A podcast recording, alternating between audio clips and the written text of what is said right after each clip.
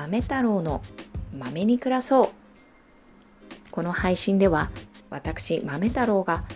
日々の暮らしの中で気づいたことをつらつらと話していきます。よろしければお付き合いください。い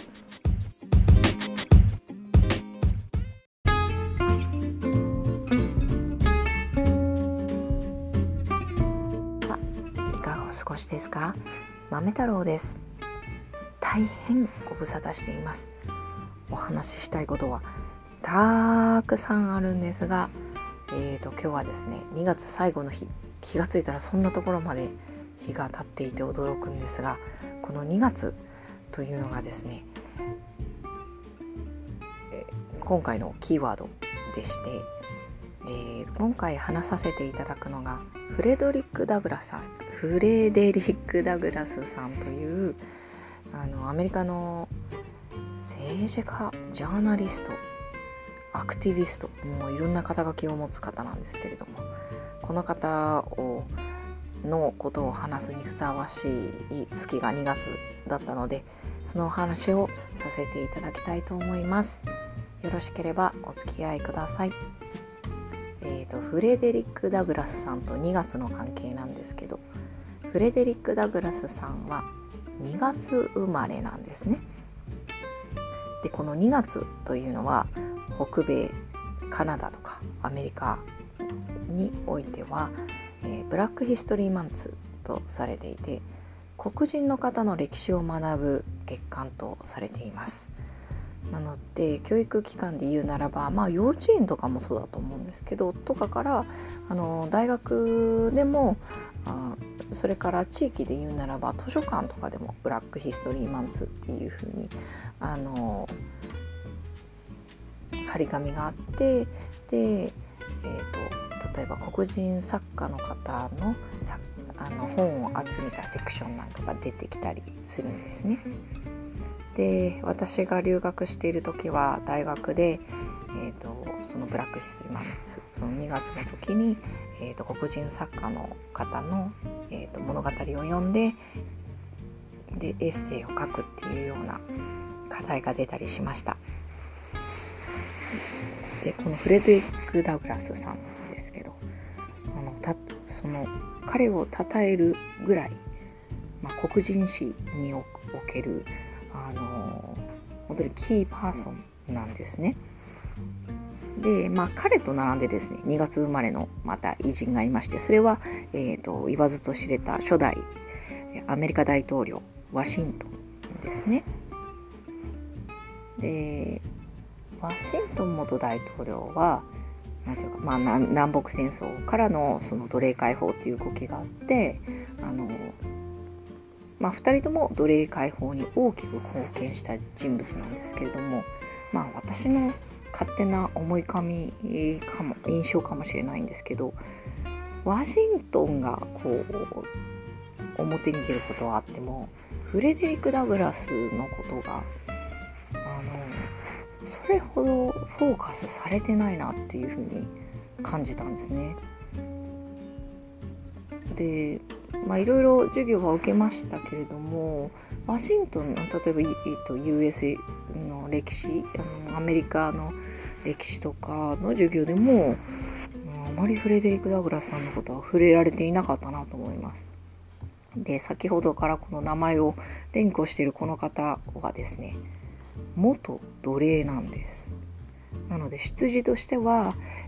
奴隷のお母さんと、白人の、それは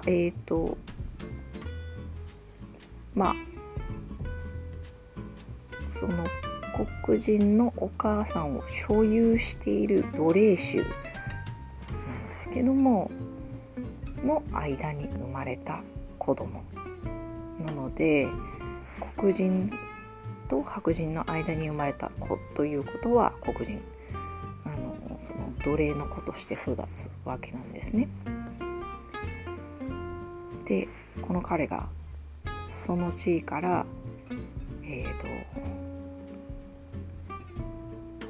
解放された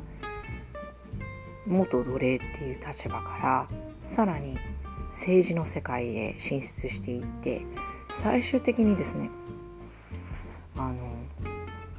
5人の大統領の下で働くことになるんですよね。で、コロラドだったか、軍部の最高司令官に任命されたりとか、あとはハイチのアメリカ大使館の大使に任命されたりとかですね、もう本当に政府の官職みたいなステータスまで上り詰めるんですよね。もうその経歴が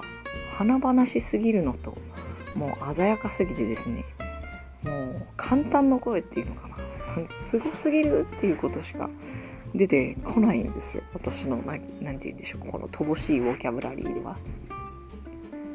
で、自伝をね、しかもですよ、自伝書かれてるんですね。で、これが大きな注目をと、まあ人気を得るんですよ。なんて言うんでしょう、ベストセラーみたいな、その頃で言うならば、私は元奴隷であった、でこのような暮らしをしていて、でこういった逃亡などのその経験を経て今ここにいるみたいな、すごいドラマチックな人生そのものをですね、本にして、それが大受けしてっていうのはね、それはまあその頃からすれば多分すごいセンセーショナルだと思うんですよ。もうすごい引きが強いですよね、ストーリー性としてもね。で、まずね、私はなんていうのかな、生まれてから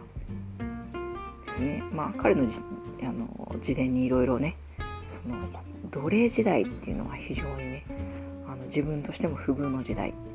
だし、その周りの同じように奴隷として生まれた人たちがもうとんでもない扱いを受けているわけですよね。それ日常茶飯事なわけです。そういった光景を当たり前として受け取らざるを得ないってことは、もうトラウマとかね、学習中性無力感みたいなことでは事足りないような心的ストレスを毎日抱えている。もう最終的にはもう麻痺させていくっていうか、こんなもんだよねって諦めるしかないかと思うんですけど、彼は違ったっていうことなんですよね。彼はもう、まあその頃なのか、ちょっと事前に書いてあったかはちょっと忘れてしまったんですけど、いつか自分はこの社会を変えてみせると思った、しかも変えられると思ったっていう、その01のところからしてすごいなと思ったんですよ。だって当たり前のように人が物化してて、下僕みたいに扱われてて、もう人の命なんてあってないものみたいな扱いを受けてるのに、そんな光景を毎回目の当たりにしているのに、自分もその一人なんだって思わなかったってことなんですもんね。それはね、すごいことだと思いますね。で、そう、しかも冒頭で言い忘れたんですけど、なんで2月、違うな、そうで、彼自分の年とかわからないんですよ、本当は。っていうのも、奴隷はその時は所有物なので、物なので、戸籍もないから、どこでいつ生まれたみたいな情報全くないんですよね。生まれてもう物心ついたら奴隷でっていうような感じで、なので彼が2月生まれってされてるのも推定上でしかないっていう、それをお伝えするの忘れてた、そうだそうだっていう形ですね。ここから、しかもそのエリートの世界に足を踏み入れて、政治的エリートの中に足を踏み入れるってことは、もうほぼほぼもう白人の世界っていうか、黒人がいるわけないわけなんですよ、その頃ってね。その中でもう四面楚歌じゃないのって思うんだけど、彼は違うんですよね。もう小さい頃から、その自分の、働いてたプランテーションの中にその白人の子供がいて、それが自分と同じぐらいの年だったので、なんかまあ世話役みたいな感じでその子のと一緒に生活していた関係で、その白人の子が読み書きの、勉強をしている時も彼は一緒にいて、なので一緒に勉強するような形になってたらしいんですね。で本当につかの間だったらしいんですけど、それがすごく楽しかったと。でそれで学びに目覚めて、もうそれからというもの本当に何でしょう、その頃っていうのは黒人に読み書きを教えるっていうのは圧倒的なタブーだった、絶対的なタブーだったんですけど、それが学ぶことができた。でもタブーがゆえにその奴隷種ですね、オーナーに見つかって泣く泣くその機会を諦めざるを得なくなってしまったらしいんですけど、それからというものはですね、何でもいいから活字が読みたいっていうことで、もうなんでしょう、その白人の家の子供たちはまず貧富の差はあれど本を持っているので、なんか手を変え品を変えですね、自分がその時持っている食べ物、例えばパンとかそういったものの切れ端でも何でもですね、かき集めて、それで、白人の子供たちに声をかけて、ちょっと本を分けてくれということで、それでなんとか用立てていたっていうふうに自伝にも書かれていました。でその中でこう育っていって、教会は唯一公的にその本というか、聖書を読むことを許されていたので、それを読みながら、でそこにたまたまこう落ちていたりとか置かれていたその新聞に目をやったら、その撤廃論者ね、奴隷制撤廃論者っていうのかな、アボリショニストっていうんですけど、そういう人たちがアメリカの北の方、マサチューセッツなんですけどにはいると。で彼はね、その時はメリーランドに住んでいたので、完全に南ですよね、奴隷制が盛んなところですけども、そこからね逃亡っていうビジョンを描いていくわけなんですよね。でなんとかもう命からがら逃亡して、何回かの逃亡で完全に逃亡する、完全逃亡って言えばいいのかに成功して、でマサチューセッツにたどり着くわけなんですよね。でそこから全然何のつてもないのに、その奴隷撤廃論者からは多分広く受け入れられたと思うんですよね。肩書きだし、よくぞ逃げ出したということで、すごくもう手厚く世話をしてもらったっていうようなことを事例にも書かれていたんですけど、そこからもう人々の注目を集めるようなそのスピーチっていうんですかね、演説をして回って、彼の行くところファンみたいなね感じで、その彼の演説を聞きに来る人たちがもう日に日に増えていってっていうような状況だったらしいんですね。で一つのもの、そのスピーチのその仕方っていうのかな、その人の心の琴線に触れるような、その人を魅了するようなその話術ってどこで手に入れたのかなっていうこととか、ものすごい気になっちゃうんですよね。それは素晴らしいスピーチだったとかあって、その歴史学者の人とかも言ってたんだけど、それどんなスピーチだったんだろうとかって胸を馳せてしまってですね、一人でワクワクしちゃうんですけど。で彼はその元奴隷っていう自分の立場があるので、もちろん人間はみんな平等であるっていうこと、黒人にも白人と同等の権利がある差別をなくそう、我々はみんな平等だっていう考えのもとに